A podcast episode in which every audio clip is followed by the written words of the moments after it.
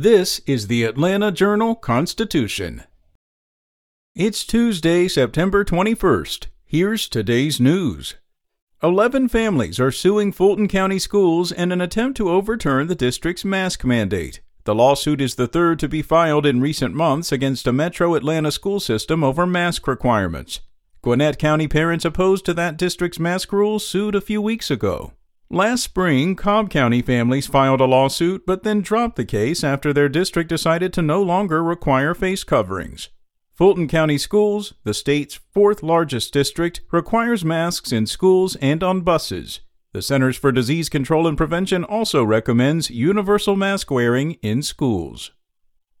Next, despite fighting the COVID 19 pandemic, the state this summer ended its fiscal year in such good shape it pumped an extra $1.6 billion into its reserve and had more than $2 billion left over.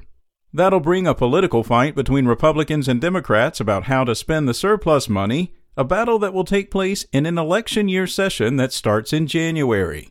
The Atlanta Journal Constitution reported in July that state tax collections for fiscal 2021, which ended June 30th, were up a record $3.2 billion. That's opposite of what state officials expected this time last year when they were cutting spending because the pandemic had flattened Georgia's economy. In other news, Georgia's restrictive abortion statute is back in court on Friday, with the state appealing a judge's ruling last year to block the law from taking effect. The Georgia Attorney General's office appealed last summer's ruling that stopped the enactment of a law that would have banned most abortions once a doctor could detect fetal cardiac activity, usually around six weeks of pregnancy and before many women know they are pregnant. Georgia's law also includes what many supporters call personhood language, which would extend legal rights to fertilized eggs. And a judge yesterday asked Georgia election investigators and the GBI to provide an update about any investigations into allegations involving the casting of counterfeit ballots in last year's presidential election. Superior Court Judge Brian Amero's request came during a hearing on a lawsuit seeking to inspect about 147,000 absentee ballots cast in Fulton County in an effort to find fraud.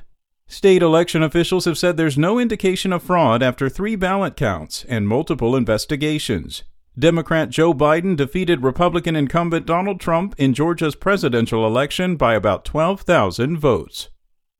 That's all for today. Check back each weekday morning for more from the Atlanta Journal Constitution or go to ajc.com. Have a great day. SpokenLayer